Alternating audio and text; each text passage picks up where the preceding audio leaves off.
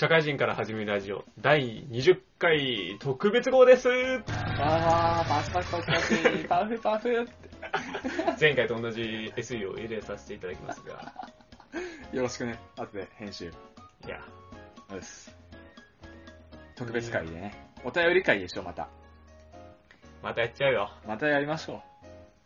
やっぱりこう、10回ごとにお便りを消化していく。紹介していかないと、たまりにたまって使えなくなってしまう、はい。そうですね。大変リスナーに申し訳ない気持ちになるんで、10回ごとにね、う消化していこうと。ん。やりますよ。どんと、どーんと。お便り放出会ですよ。もう行きます？もう行きましょう。はい。じゃあ、どっちから行きます？いや、いいよ。あ、いい、先。じゃあ、先、行かせていただきます。じゃじゃん。ででん。えー、っと、お便りいただきました。ペンネームは？ペンネームは、えー、っと、どこだ、どこに書いたんだろうね、ペンネーム。アレックスさんです。まさかのグローバルか。ペンネームアレックスさんからいただきました。ありあとでます。がとうございます。えー、最近、就職をしました。はいはい。今年就職をして、いよいよ半年が経とうというところで、会社にも慣れてきて、いろいろな業務を任されるようになってきました。うん。わかるわかる。その中でやはり、責任やプレッシャーなどからストレスを抱え込んでしまいます。はいはい。ありがちだね。お二人のストレス発散方法を教えてほしいです。あー、僕はロッククライミングをしているので、そこでストレスを発散しています。できてんじゃねえかよ。お二人はどういうストレス発散方法をしていますか？なるほどね。はい。ストレス発散方法ですね。なるほど。はい。難しいな、僕にとっては。お前ストレスあんの？いや、ないからさ。あの、俺だから難しいのよ。あ俺やっぱりストレス溜めないんだね、多分。あ。よく言われるもんね。怒りがいないって、まあ、い言われたって言ったじゃん。あ、言ってたね。ストレス溜めないんだよね。感じないのかもしれない。なるほどね。溜め込まないっていう性質の人も多分いるんよね。精神異常者の可能性はあるが、うん。あまり感じたことがないんだよね。俺は結構感じるね、ストレス。あ、そう。感じるんだよ。あの、結構イラッとする瞬間とかあって、うん。あるんだけど、寝たら忘れちゃうんだよ。ああ。なるほどね。うん。次の日になったら全然ストレスなくなってるわ。ああの、例えば会社で怒られて。ストレスかわわかんないけどさ、あの、次の日出社したくないわとか、うん、よく聞くじゃん。そこまではないね。ああ。起きたら忘れてっから。まあまあまあ、そうね。あ、俺もよくあるわ。明日なんか重要なことがあって、ああ、行きたくねえ明日。行きたくねえって言って帰ってきて、寝て、起きたら、ああ、やるしかねえなって。結構、寝るっていう睡眠をちゃんと取るっていうのはストレス発散になるのかなって思う。ああ、俺ね、最近疲れたなって、まあ疲れたことがストレスだな、まあ思ったら。うん。疲れたなって思ったら、バカみたいに辛いもの食べるわ。あー、汗かくっていうのは多分さっきのロッククライミングってのもそうだけど、あああストレス発散になるかもね。そう僕は運動できないからね。うん。あんまできないわけじゃないけど、やらないだけだけど。やりたくないからね。う辛いもん食べて汗かいてストレス発散とか。ん。うん。でもさ、うん。気づいたのよ。逆にストレス溜まんだよ。辛いもの。大きいんじゃん。お尻がさ、ヒリヒリして。そう。俺いつもさ、いや結構明日行きたくねえなって思って、よし、辛いもん食うかっつって食って、朝、めっちゃ早く起きちゃってさ、うんお腹痛いわ、マジ、マジこれでやんなきゃいけないの？みたいな。結構困る時レ別のストレスを生んでるの。ス。そうそうそう。なんか多分体から何か出すのはいいんだろうね。あのうん。前も言ったかもしれないけどさ、笑うより泣いた方がストレス発散になるっていうのもそうね。あるけど。うん。うん。まあ、よくありがちなのは、人に話すとかね。うん。俺とお前で悩みの打ち明け合いとかしたことないですねあ。んまり、僕はあんま話さないよね。話さないっていうか、話し、話さないね。誰に対しても。うん。だん、うん。悩でよありがちだなって思って言ったけど言わないなって思ってうん。悩んでる。悩みを大河に打ち明けたことはないかな。うん。ビジネスパートナーだからね。そこは、割り切ってね。うん、まあ。るのでもなんかこうあ、悩みいやしてる。これに相談したいなみたいな。気持ち俺ならない、ない、ない、んな。い、ない、ない。あの自己あの俺大体自己コミュニケーションだから。ああ、自分の中で、そこ。俺自分の中ですらない。お前どう考えてるっつって。いやイエスだろっつって。みたいな。たとえ抱えたとしても、やっぱ、なんか寝たら忘れるって俺自分で知ってるから、うん誰かに相談する前に寝よって思う。あ寝たらどうせ明日忘れてるし俺、みたいあでもあれじゃん、ねせ選択が迫られてる時あるじゃんな。うん。その時って答え出さなきゃいけないじまあ、例えばだけど二択とかね。ゃんあやるやらないとか。やるやらないの時ってさうん。寝たら忘れるじゃないじゃんうんその時どうしてるの？それもね、あの、悩むじゃん、一回。うんどうしよっかな、やろっかな、やらややめよっかな、みたいな。うん悩んで、寝るじゃん。うん起きるじゃん。勝手に、やんなくていいやってなるか、あじゃあやるか、みたいな。ああ寝起きで結構決まる。なるほどね寝起き悪かったらどうみたいな 寝起き悪くても、しょうがにやるか、みたいな。決まってんだよ全然ね決まってんだよねだからそうそう、自分の中である程度決まってて、うんその中で葛藤があると、うんやっぱ寝て起きた時って多分頭があんまり難しいこと考えてないから、うんその73でよと寄ってる方を勝手にい決めちゃうんだよ、多分。はいはいはいそうねうん。俺ももう一人の俺がさうん。あのいろんなルートをさじゃあ解析しますみたいな感じでさ分析しだしてさ あじゃあイエスでみたいな感じになるね、だから結構相談する前に決まっちゃうわ。うんなんだ相談相手間違えたかこれは。でも解散、あの発散方法だか発散方法ね。ら。どう、どうしてますか？だから、やっぱり俺は睡眠を取る、ちゃんと。睡眠辛いもの食って、うん。早く寝ればうん。発散できると。俺たちはそうしてますよっていう。うん。まあそんなもんだよね、うん。まあストレスっていうのがね、本当対人関係の悩みとかだったらね、わかんないけどね、悩む、な泣けばっていう。その場合は、なんかさっきの、笑った方が、笑うより泣いた方がストレス発散になるっていうし。そうだよ、なんだろ笑っちゃえばいいんだよそう。もう泣く、泣いてストレス発散しよう。泣くってあの、感動する映画とか見てね。あストレス発散しましょう。はい。あ、はい以上です。私からではい。お願いします。ペンネームはい。なんだこれペンネームない？いやーおなお悩みお悩みウーマンお悩みウーマンさんから。はい女性の方ですね、じゃあ。ウーマンさん。おそらくはい。アレックスさんも多分男性かな。はい。えー、っとはい。ホームシックにならない私はおかしいのでしょうかはいはいはい。4月から一人暮らしをしています。はいですね。で、まあ家族は仲がいいんですって。はい。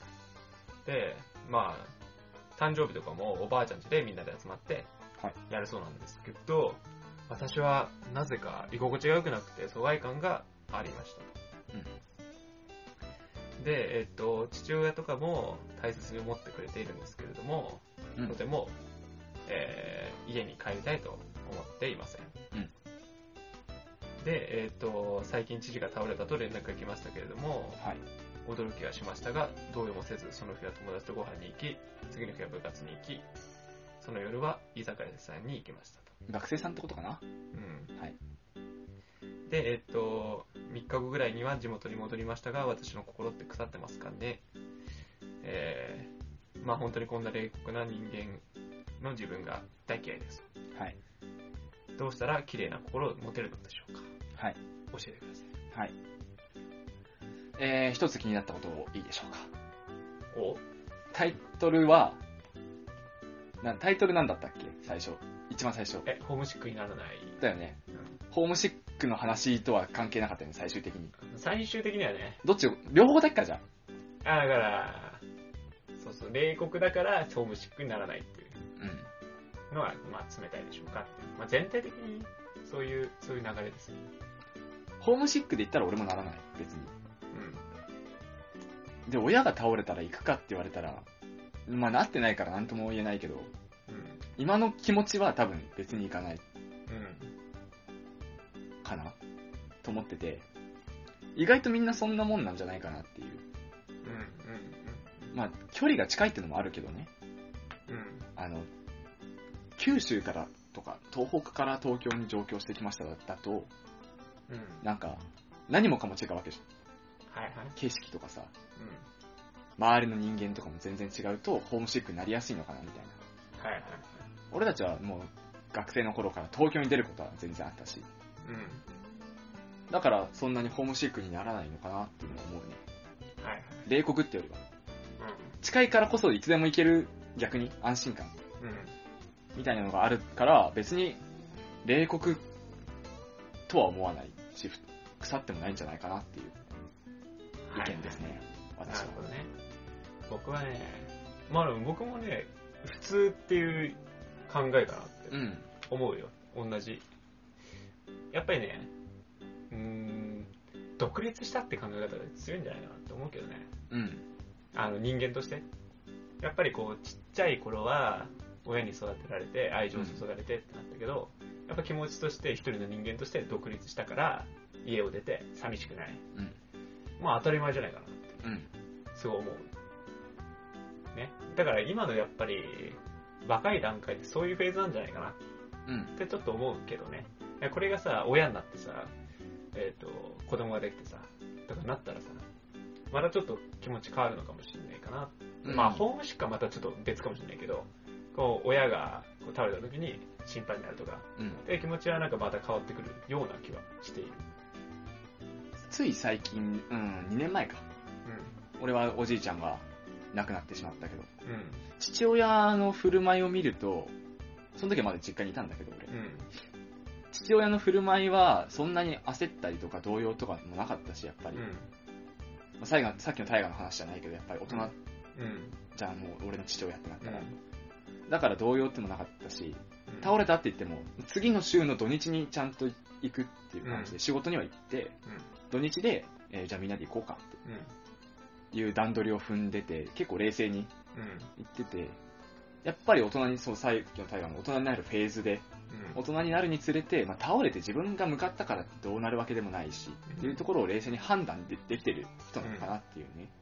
で、判断できる年になってきてるんだろうね、その人は。うん。っていうね。そう。いいことなんじゃないかな。うん。別に普通だと思いますけどね。うん。そこでね、なめ、なんか泣き弱められても、うんちょっとね。何かが変わるわけでもないし、うん。まあね。そっちの方があったかい人なのって言うのにもちょっと疑問はあるしね。うん。涙を流して、あの、夜行列車で向かう人は人情厚くて、そうじゃない人は冷たい人とも思わない、別に。うん。気にしなくていいですかね。気にしなくていいんじゃないですかね、この人は。そんなもんですよ、みんな。みんなそうです。ドライだけど、そうだよ実際そうだと思ううん。うんまあそうね。確かに、人情厚く夜行列車で向かうぐらいの方がかっこいいのはわかるんだよね。多分漫画とかドラマの主人公とか登場人物っていうのはそうする人が多いと思うんだけど、現代社会を見ると多分そう、うん。うん。俺たちっていうかその人みたいな方が多いんじゃないかな印象です。はい。はい。解決解決じゃあ次いいですか？いいよ。はい。じゃあ、ラジオネーム、ゴメスさんからいただきました。はい。えー、お二人のラジオ、昔から聞いています。以前は昔からやってねえけどな以前は、哲学でしたよね。え？何その質問哲学の授業の時にふと思い出しました。はい。はい。その哲学で、倫理の話が出ました。そこでこんな問題があったので、お二人の、はい、おお二人の見解を聞かせてほしいです。はいはい。トロッコ問題というものがあります。トロッコ問題。はい。今、トロッコが、もものすごいスピードで走ってきています。うん。その先には5人の人物が線路の上にいます。うん。このままでは5人が引き殺されてしまいます。うん。うん。線路の道を変えるスイッチをあなたは持っています。変えた先には1人の人物が立っております。あなたがスイッチを押せば、その1人が死にますが5人は助かります。押さなければあなたはその5人を見見殺しにすることになります。うん。どっちを選択しますか？もう一人を助けるんじゃない？一人を助ける。死んじゃうんでしょ？そのままだと、全員死んじゃうでしょ？そう。全員死ぬんだったら一人助けそのえその後5人が死ぬ。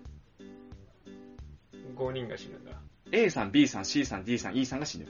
はいはいはい。で、おタイガーのスイッチを押したら F さんが死ぬ。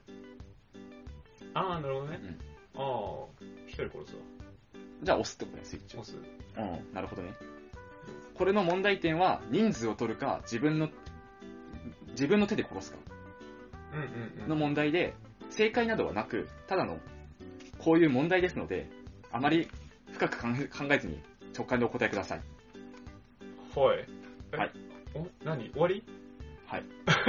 なんだよ、この。いやだから理由は何とか、なんで押すのとか、ああ、なるほどねっ。ていうところで問題定義してディスカッションする授業があったんですって。ああ、そういうことか。なるほどね。うん。俺単純に数だよね。もう目つぶって押しゃいいのね。まあまあまああ、、F さんを殺すのは決まってんの？どっちか死ぬ？F さんを殺すか A さんから D さんの間、A さんか E さんか。あが死ぬんだけど、自分の手を下すか下さないか。あ、ああ。成り行きに任せれば5人が死んじゃう。うんうんうん。自分が手を下せば5人助かって1人死ぬ。はいはい。その一人死ぬのはランダム。いや、核。ああ、選べるんだ。そうそう。ああ、なるほどね。まあ、要は5人殺すか1人殺すか選べよって。はいはいはい。まあ、そもそも1人は多分自分が押しちゃうから殺すっていう概念にとらわれちゃうんだけど、うんうん。押さなければ自分が殺したわけじゃないっていう、はいはい罪、罪から逃げることもできる。まあ、見殺しって言葉があるから、大体の人殺すでしょ？1人を。一人で、5人を逃すと。を。うん、と思うけどね。ああ。そこは多分逆だな。俺自分で手下したくないわ。なんとなく罪悪感的に。ああ、そう。うん。やっぱ自分が選んだ、選んじゃったみたいな。うん。一人殺す方に。まあね、目つぶって、トトトトトトってやるわ。なんか見た見ないじゃないんだよ。やっちゃったっていう意識。ああ、人情ね。うん、あ、まあ、目つぶって死ぬ瞬間見なかったから多分死んでないよって思い込むのもありだね。ああ。まあね、べき論で言えば4人救うべきだなって思っちゃうからね。うん。残り、あの、人数でね。うん。そこまで理屈で俺はいけなかったわ。4人と1人っていう単純な考え方はできなかった。単純ああれだな。友達とかさ、うん親しい人うんが5人とかだったら違うかも。全然違うね、それはうん。まあだから、タイが1人と、そこら辺の、誰かの知らない5人とかだったら、わけは違うけど。うん、ああ、でも、でもね、でもね、その親しい人5人でも選ぶな。ああ。全員死んじゃうの困るもんな。単純に。単純に仲いい人だったら。まあ知らない人だったらもう目つぶって殺すけど。じゃあ、タイガの今の会社の同じ家内の人5人とう友人誰か1人だったら、どっち殺す？ん。かなりの人殺す。あ、家内の人殺す。当たり前です。全然真顔で殺すけどね。真顔で殺す。そこは5人殺すの。そこだと、さすがに数選ばないんだ。え？ああ、友達1人と、そうそう。あの、職場の人5人。5人。あ、お、2択で？2択どっちを殺すかああ、。かなりの人殺すよ。5人殺す？うん。。そこは数じゃないんだね。ああ、数じゃないね。確かにね。そこは質で選ぶの。まあ、そうじゃん。なんかこう、質が同一だったら、うん。まあ、数の問題で誰か一人しか殺さない、うん。殺殺すしかないけど、二択だったらね、選数で選ぶところはもう、数、質じゃんっていう、うん。非常にロジカルな。俺はもう単純に、あの、スイッチを押すっていう行為で自分の手を挟むから、うん。要は自分が殺したみたいになるのは嫌だっていう意識だけだね。うん。それは、10人でも100人でも多分俺変わんないわ。えー、100人殺す。100人。だって、それは運命って言えるっていうね。トロッコはもともと100人に向かってんだから、そこを自分の選択でひと、なんか殺人はっていう。うん。俺もう、それ、100人でも1000人とか一緒だったら、さすがに南沢の方が悪だろうって思っちゃうけどね。だあって、だって999人救えるんだよって思って。うん。だから5人であっても、俺1人を殺して4人を生かしたっていう、生かした方の、選択を4人救ったっていううんね、実績ね。うんの方が、大事。まあまあまあまあ。あ、そう、4人救ったって見方はね、ありかもね。う4人っつうかまあ、5対1だから5人救ったか。ん。差し引き4人救った。うん。俺が押さなかったら5人死んでたんだけど、救ったよ。うん。おいおい、みたいな。くれよ、みたいな。まあまあ、これはね、なんか今でも結構いろんなところで問題っていうか、社会的にどうなのっていうお話がね、なんか上がってるらしいんで、皆さんもぜひお考えください。うんどっちが多いんだろうね。どっちが多いんだろうね。まあ、後でちょっと調べてみるか、これは。はい。突き詰めすぎて長くなるからね、こそうだね。困ってます。はい。個性がないことが辛いです。れ。赤澤あかりさんからですか？個性がないことが個性ですね。赤澤あかりさんからですかね？うん。友達と遊んでても大したはい面白いこともできないし、存在感があまりないような気がしています。はい。えー、面白い人である必要はないと思うんですけれども、はい何かもっと周りから存在を認知されたいという、えー、か、人気になりたい、とかはちょっと思ってしまいます。考えすぎでしょうか？はい。はい。思ったことある？思ったことあるあるあるあるあるあるある。中学生の時、ある。まあ、思ったことある。全く同じではないけど、あの、中学の時、あの、結構ね、俺、あれだったんだよね。あの、小判ザメじゃないけどさ、はいはい。サッカー部の人たちと一緒にいるっていうことが多くて、で、ふと思ったんだよね。俺からあっちに話しかけていくことあっても、向こうから俺に話しかけてくること少ねえなみたいな。うグループ4人がこう集まってて、4人の中に俺もって入る。ん。うん。で、入ったら仲良くできるんだけど、うその4人が、おい、南沢みたいな。呼びかけが少ないなって思って悩んでたことはちょっとあったね、中学の時。んまあ、若干のヒエラルキーの、あれだよね。そうだね。あるよね。それで悩んでたことはあったね、同じように。あるなぁ。俺もあるなぁ。まあ、個性がないっていうのとはまた違うけどね。うん。タイガさんも、何か心当たりが？個性がないのは、悩む必要はないと思うけどね。うん。俺もないからね。個性あるかないかで言われたら、あんまないなって思うけど、うん。個性ないなりの生き方があるからね。まあ、タイガはその自堕落な感じは個性かな。く そ。ボツこ、あー個性かなうん。確かにね。結構類を見ないよ。確かに。類まれなるうん。才能を持ち合わせまあ、あれじゃん、個性、個性は結構難しいよ。うん。だから、やっぱ俺がいいつも南沢とかでも言うけど、ちっちゃいちっちゃいミクロな個性をいっぱい身につけとけば、それはでかい個性になるからってうんうん。思って結構生きてるから、もうなんか知識とかでもね、一つの知識を突き詰めるんじゃなくて、薄い知識を、まあ、広く薄くで。うん、やれば一緒じゃんって。うん。で人と話すときも逆にこう深く話せるオタクじゃなくていろんな人とコミュニケーション取れるだろうみたいになればいいんじゃないかなって思うけどそうなるとねさっきみたいに人気がないとかうん。なんか周りからねそうなりそうな気はしてきたな多分個性がないっていうよりは、まあ、個性っていうものをさ、五角形のあの、よくあるレーダーみたい、レーダーチャートみたいなやつで表して、多分オール3みたいな人のことを多分個性がないって言うんだろうけど、うんオール3でも人気のある人っているよね。そうだねまあ、その場合多分人柄とかいうポイントで多分5とかになってるのかもしれない。特殊能力みたいなさそうそうそう。多分ついてるのかなとは今言ってて思ったけど。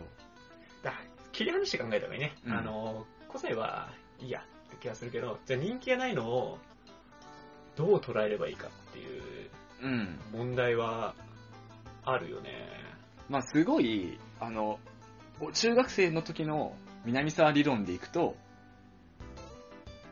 その、俺から話しかけに行くことばっかだな、みたいな。うんうん。ので言うと、まあそれでもいいかみたいな。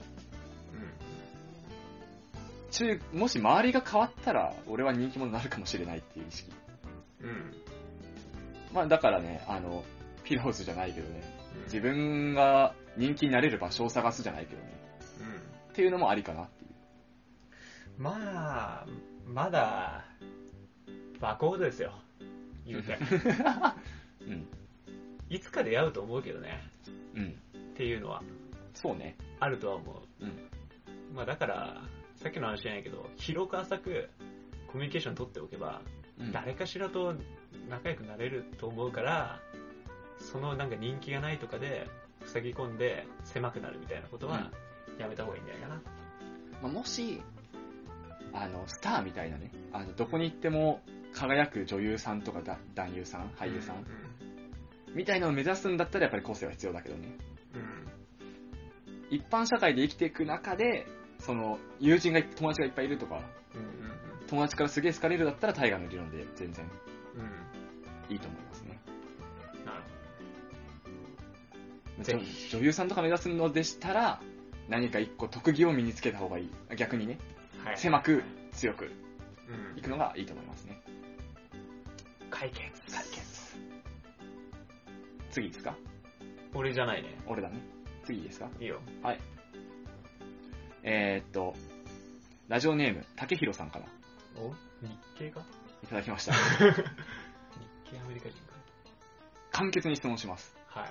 男女の友情ってあると思いますか？あー、なるほどね。はい。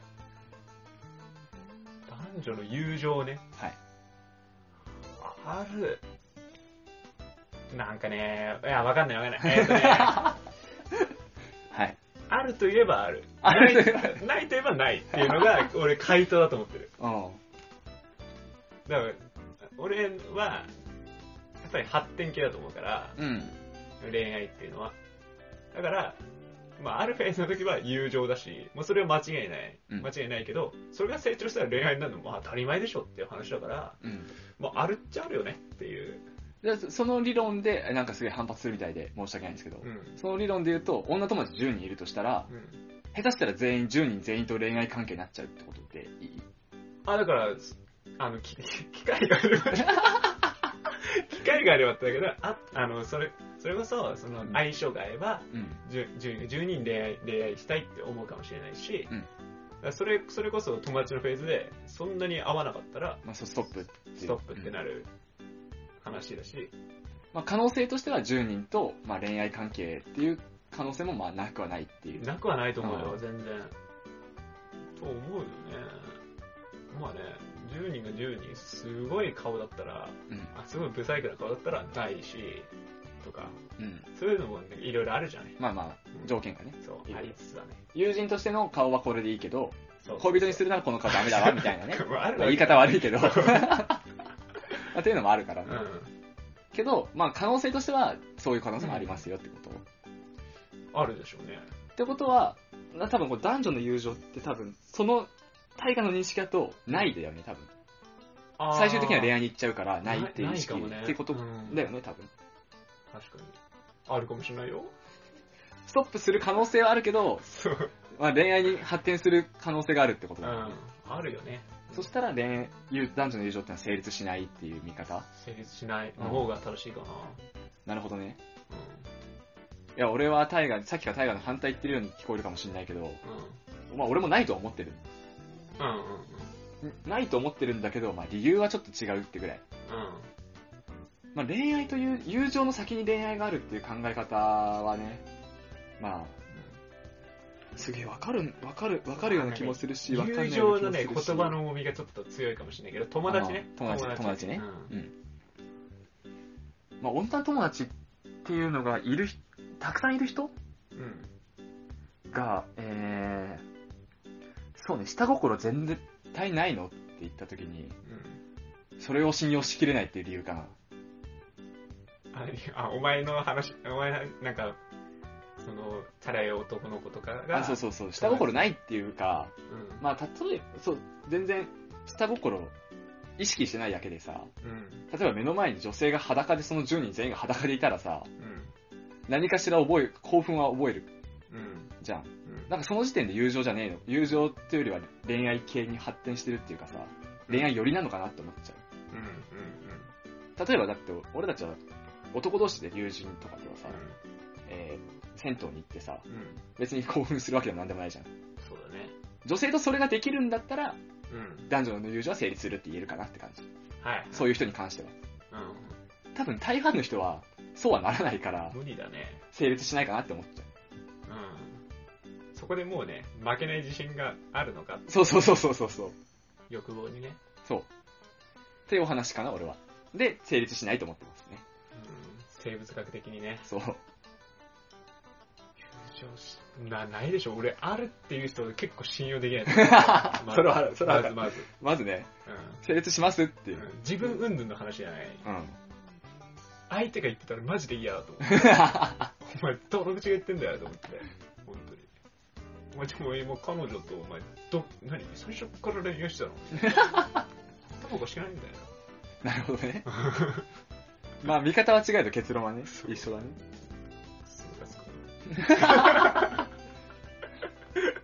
何イライラしてる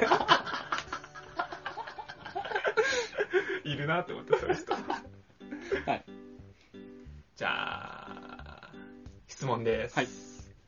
私は人に遊ぼうと、何しようと、これしようとか、人に言われたら断れない性格なんです。はいはいはい。断ったら省かれたりするのが怖いんですね、と。うんなので、まあ、えっ、と、そういうのを誰にも言えないと。うん断り、断りたいけど断れないみたいなのがあって、ちょっとだんだん生きていくのが辛くなってますよ。はい。どうしたらいいですかね？学生さんですかね、多分。こういうのは。多分ね。はい。まあ、二つ俺は意見があります。うん。まず一つは、えーさっきの話じゃないけど、まあ、あ、それで嫌われるんだったらいいんじゃないっていう。うん。あの、一回、それは行きたくないから行かないって言っただけで省かれるんだったら、もっといい友達いるよっていううん。うん。意見が一つと、それと全く正反対で、うん。大人になったら嫌でも付き合わなきゃいけないとこいっぱいあるんだよなっていう意見が一つ。うん。だからその勉強のために言っとくのもありなんじゃないっていうね、はいはいはい。一つですね。ね。学校で省かれるの嫌だよね。うん。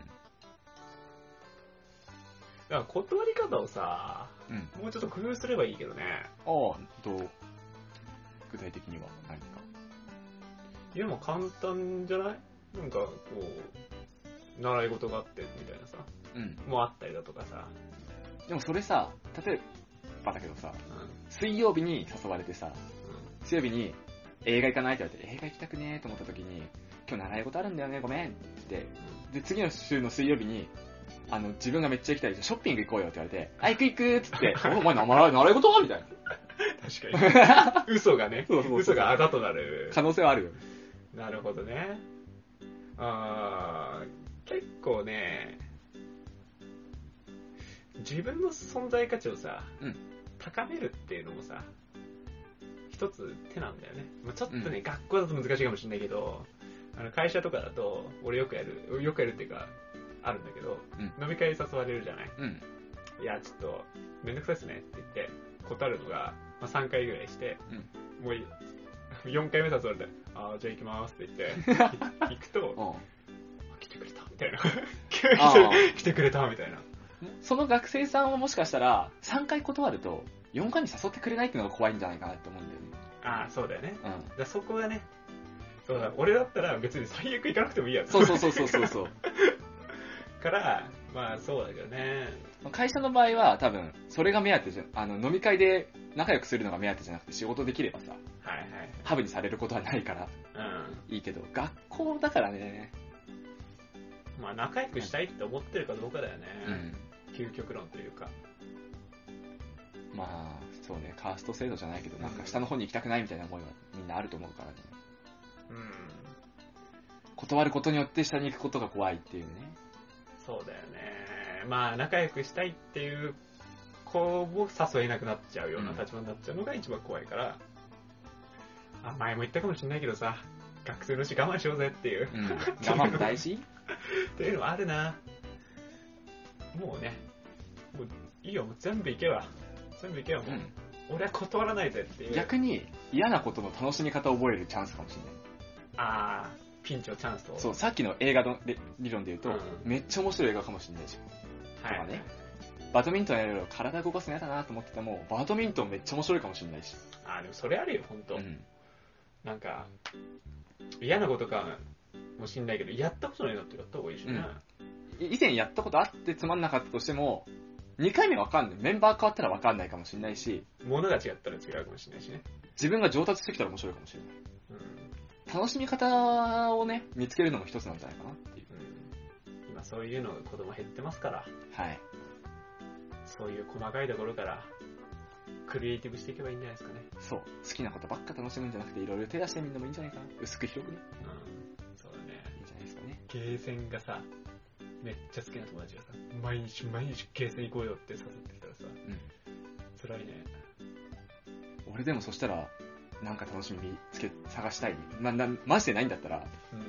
こそう辛い。断れないなって思ったら、ああ、きついなーって思ったけどね。だからなんか、だから本当さ探すしかないんだよね。うん。なんか、嫌いなんだったらね。その中で何か楽しみ方があればね。うん。金使うのが嫌なんだったら、友達のプレイ見てて楽しい瞬間見つけりゃいいし、友達のプレイ見てるだけで退屈なのが嫌だったら、じゃあお前それやってる間なんかやってくねって楽しいこと探すでもいいしね。うん。まあ、楽しみ方を探してみましょうというところですかね。はい。解決。解決？じゃあ俺ラスト。あ、ラストですか？俺ラストだね。はい5個目。はい。はい。ラジオネーム、吉友さんからいただきました。はい。僕は、将来の夢はプロ野球選手なのですが、うん。なれそうもなくて、挫折しています。うん。ただ、野球に関わりたいと思っているので、僕は今、野球の、コーチの、小学校野球のコーチを目指して勉強しています。めっちゃいいじゃん。ちなみに30歳です。おお二人は子供の頃の夢ありますか？ありますか？それと、子供の頃の夢と自分の今の現状と自分の夢、一致しているものはありますか？うん。というお便りですね。リアルな話していい？はい。俺なかったよ。子供の頃からうん。何になりたいとかなかったああ、のいや、わかんない。あの、2、3歳とかね。あまあ物心ついてる、仮面ライダーになりたいとかのそうあーそうそうそう職業的な夢で。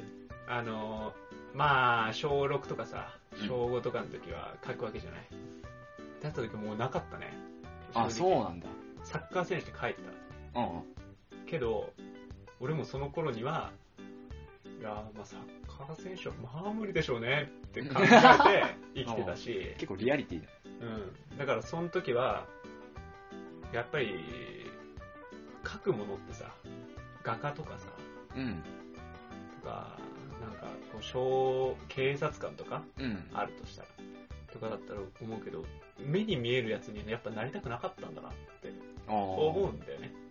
ただまあまあ、なんか夢がなかったんじゃなくて、その頃に接触した何かにはなりたくなかったんだっていうああ、なるほどね。のを考えて、今に至ります。はい。かなだから今は、あ、こういうことをやってみたいなとかは、うん。やっぱりあるから、まあそういうのに進んでいくっていうのはあるけど、まあ子供の頃になかったとしても、こうやって生きてるんでね、よかったんじゃないですかね。はい。わかります？俺、小学生の時は、アナウンサーだったの。あそう。うん。まあ理由すごい簡単っていうか、へっぽいんだけど、うばあちゃんかなんかに、ん。これ子供の時から結構早口で、うん。早口で滑舌がいいっていう評価を受けてて、アナウンサーになりなよってうん。言われてて単純にそれで、あ、じゃあ俺アナウンサーになろうみたいな。で、ずっと小学生から中学前半ぐらいまでアナウンサーって言ってたんで。へー、いや、珍しいかもね。あ、まあ、アナウンサーっていうの自体はね、うん。珍しいかもしれない。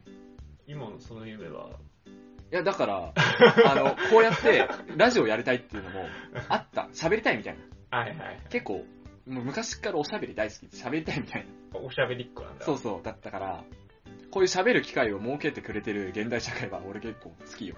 ああ、そうね、うんこういうポッドキャストなかったら喋ればしないかもしれない。そうそうそうこうやって自分が喋る内容を、まあテレビは完全にもっともっと上位にいるけどさ、うん。あの、不特定多数の人間に発信はできてるわけだから、うんうん仕事じゃないけど一応叶ってるっていうかね、うん。うんうん。やりたいことはできてるよね。なるほど。かなってるでいいですか？あともう一個あったの。あ子供の頃の強欲だな。中学校の時じゃないよ。もうそ、アナウンサー無理だみたいな。学学歴的に無理だみたいな。思った時に思った夢が一個、うん。ドラマでもアニメでもゲームでも何でもいいんだけど、あの、スタッフロールに名前載せたいっていうのがあった。ああー、はいはいはいはい。あって、それに関しては、まあ、これからでもできるよね。うん。全然。ってところでね、それはちょっとままだ目指してるわ。はいはい。スタッフロールに南沢っていう名前を載せたい。はいはい。どっかに。ナンザーじゃなくていいですか？ナンザーでもいいね。英語で。はい英語で。でもいいけど、それはまだついえてない。はい。50、60になってもまだまだ目指せる道だと思ってるから。そうだね。うん。割と簡単らしいよ。スタッフロールね。うんだって、スタッフなりゃいいんだもん、そこも。なんか割と関わってなくても乗るらしいから。うん。まあ会社名でもいいし、自分の会社名でもいいね。あの、うん自分が起業してれば、うん所属してる企業名じゃなくて、自分が起業した会社名でも全然あり。うん。いけるでしょう。社会人から始めるでしょう。そう、そこを載せたいね。制作。っていうのをね、まあその二つ、意外とだから結構順風満帆にかなってってんのかなって感じだけどね。まあ文武相応な夢は見てない気はするけど。いやー、子供の頃にちゃんと夢持ったら、うん。難しいね。難しいけど。子供の頃から頭が良かったのかな。リアリストだったもん。うん、おば、俺はめっちゃ足速かったからさ、おばあちゃんにさ、いや絶対もう足速くなって、オリンピック出れるよとか言われてて、いやいやいや、つ 思ってたもん、本当に。いやいやいや。いやいやいや、無理でしょ、みたいな。まあスポーツ系は才能が差が激しいからね。うん、まあね、無理は感じるよね。うん努力でどうこうできるレベル超えてる場合あるから。その時点で頑張れる才能はなかったのでね。うんいいんじゃないですかね。はい。ラスト。ラスラストとか考えてなかったな。大丈夫か？はい。はい。困ってます。ト。はい。みんなとうまく喋れません。もうそんなばっかやん 悩みが止まらない。け。そんなんばっかやんけ。えっ、と、陽キャラになろうと努力しようと思います。はい。でも、陰キャラというイメージがはいついてしまっているので、喋りづらいです。はい。うん。まあ、全部読むか。こいつは喋らないやつとみんなに知られてしまっているので、話す合間もありませんと。うん。いきなり話すと変に思われたりしそうです。どうすればいいですか？うん。なるほど。一個いいですか？はい。全部一個いいですかって言ってるけど。2個いいよ。二個いい？じゃあまず、まあ、陰キャから陽キャになるステップアップとして、うん。あ、でも陰キャ、なんかまたさ、あの、この場合はこうだよねみたいな話になっちゃうかもしれないんだけどさ、陰キャって言っても陰キャのグループがうん。うん。あるとしたら、陰キャのグループの中では比較的目立つ方っていうのにまずシフトチェンジしていって、うん。で、そっから、あの、陽キャの中で陰キャの方にステップアップして、うん。うん。で、最終的に陽キャの中の陽キャになるっていうステップアップは結構、あの、理想的じゃないかなっうん。うん。うん。ていうね、思いがまず一つあります。まあ、陽キャになろうと努力しようと思ってますからね。周り。そうそう、だからそういうステップアップ、段階ね、はいはい。一気に陰キャの中の陰キャから、陽キャの中の陽キャには難しいから、うん。ちゃんと段階踏んで、いける、いくのがね、ベストかな。うんと思うのが一つと、えーっと、いきなり話しか話したら、あの、変なやつと思われないかって言ってたけど、逆に、今陰キャで全然喋んないやつって印象なわけじゃん。うん。うん。で、だんだん仲良くなっていくフェーズで喋だん、もっともっと喋るようになれば、人見知りなだけで面白いやつっていう印象に変わっていかねえかなと思う。うん。うん。印象チェンジだね。うん。全然喋んない暗いやつじゃなくて、仲良くなったら面白いやつみたいな。人人見知りだけど。うん。っていうのに移行するためにガンガン話しかけるのもありかなっていう。思いますね。大体南里賛成だけど、あれだわ。それが難しいんだったら、ネットとかがあるから。それは怖いな。ネットでね。うん。いや、いくらでもさ、コミュニティってさ、多分今広がってるじゃない？だからさ、いいじゃん。オフ会行ってさ、うん陽キャの練習すればいいじゃん。ああ、練習の場としてね。あ、そうああ、ありありありあり。全然あり。別に、お前オフ会に行ったところで誰かに見られたりしないから、うん。失敗してもいいんだよって。それはありだね。うあっちかと思ったわ。あの、ネットで、あの、陽キャのふりして、まあ、バンバン叩いて、ん。うん。が学校ではずっと陰キャでいるみたいなフェーズかと思ってビビっちゃった。違う違う。やっぱりそそのネット勉強は良くないから、うん。あ実際に会って、でも知らない人、やっぱり学校での、こう、立ち位置ってそう簡単に変わんないからさ、うん。まあなんか、それが難しい中中3から高校に上がるまでに、そういう、あの、外部ではい。練習をして、高校デビューしちゃえばいいじゃんって。うん。それが今できるっていいね。もうできないからね、俺たち。だから俺らの頃って難しかったかもね。いやだからう、んその、今、今、今みたいなさ、ああ。あの、このさ、結構だから、さっき南さん言ったのって結構大変じゃん。いや、もうすごい努力はめっちゃ必要だよ。陰キャのグループ2歳入れない陰キャはどそううそうそう。するの？そうそうそうう。そう。だだし、し、一人で。そもそも、陰キャの中の陽キャから陽キャの中の陰キャにグレードアップがあって、そこが一番難しいと思ってて。うんうんうん。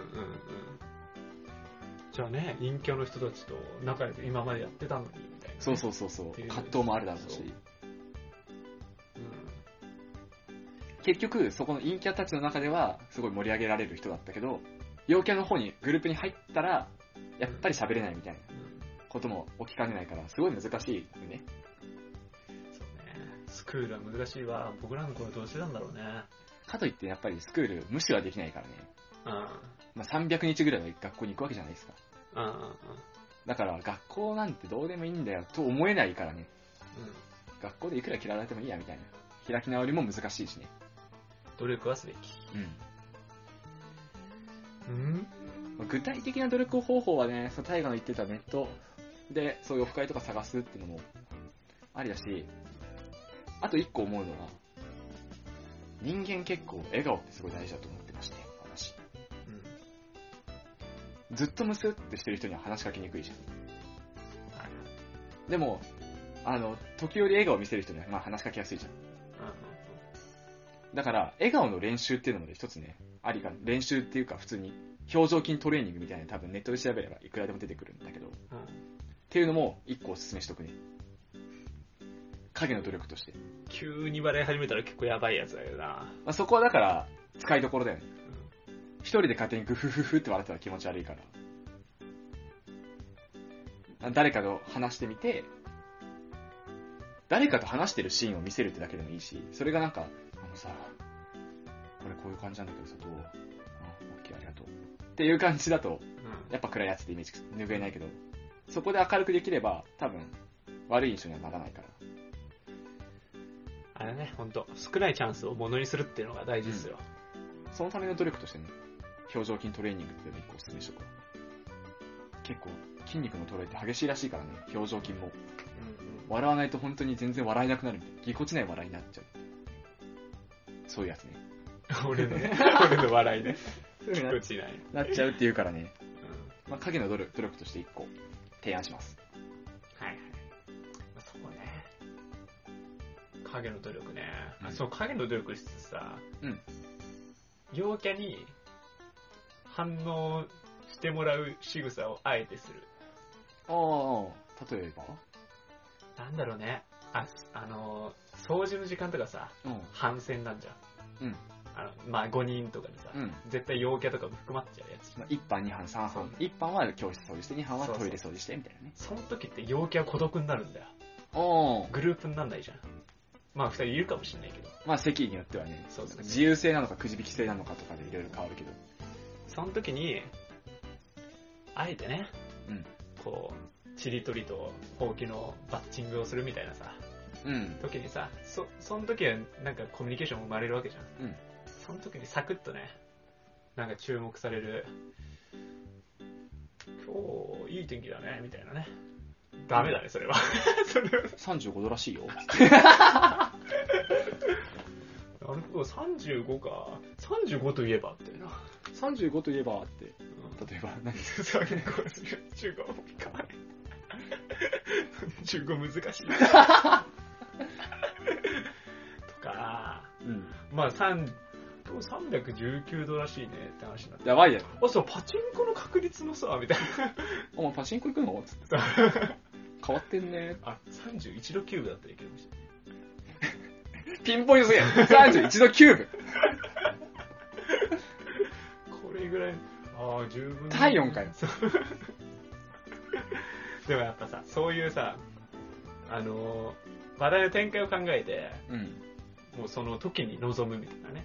うん。そいつが孤独になった時は、脇がら空きだから、うん。陽キャの。攻められるよっていう。で、そっからね、パツッと仲良くなれば。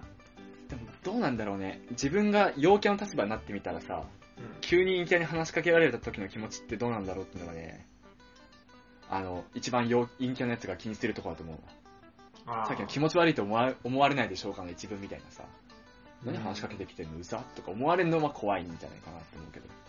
まあね、あの、あの、あれですよ。うざかったら、人間直せって思うんだけど、うん。あの、喋りかけられて、あの、キモって思わないね。ああ。あの、普通の人だったら、うん。普通の人だったらね、陽キャの人でも。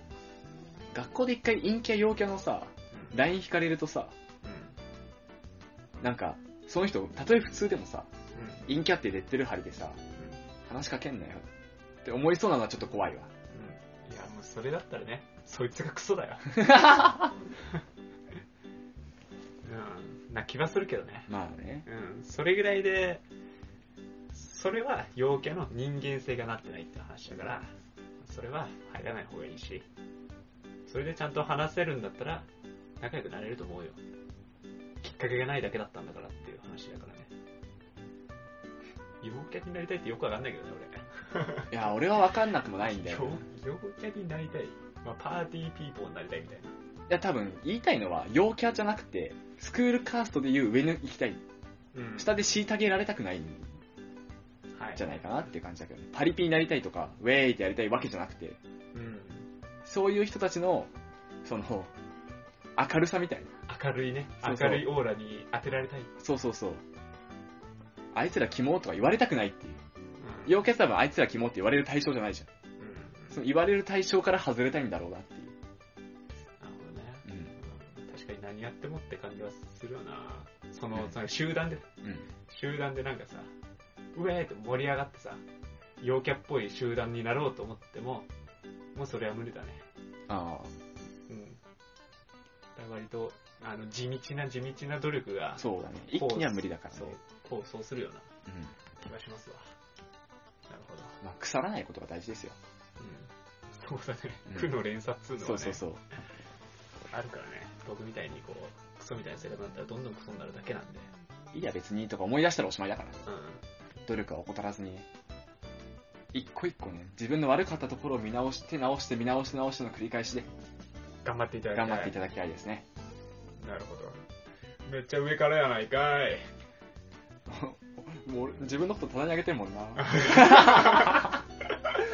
全部終わったけど、後から聞くのは嫌だな。うん、だって、俺、お前の悩みがさ、学校の話多すぎてさ、あ、もうそうね。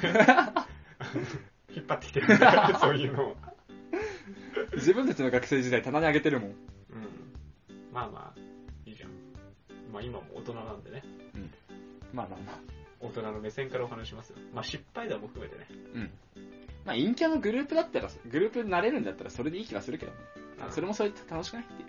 うん。まあさっきも言宮城さんとか俺も言ったけど、その場での楽しみっていうのをね、うん。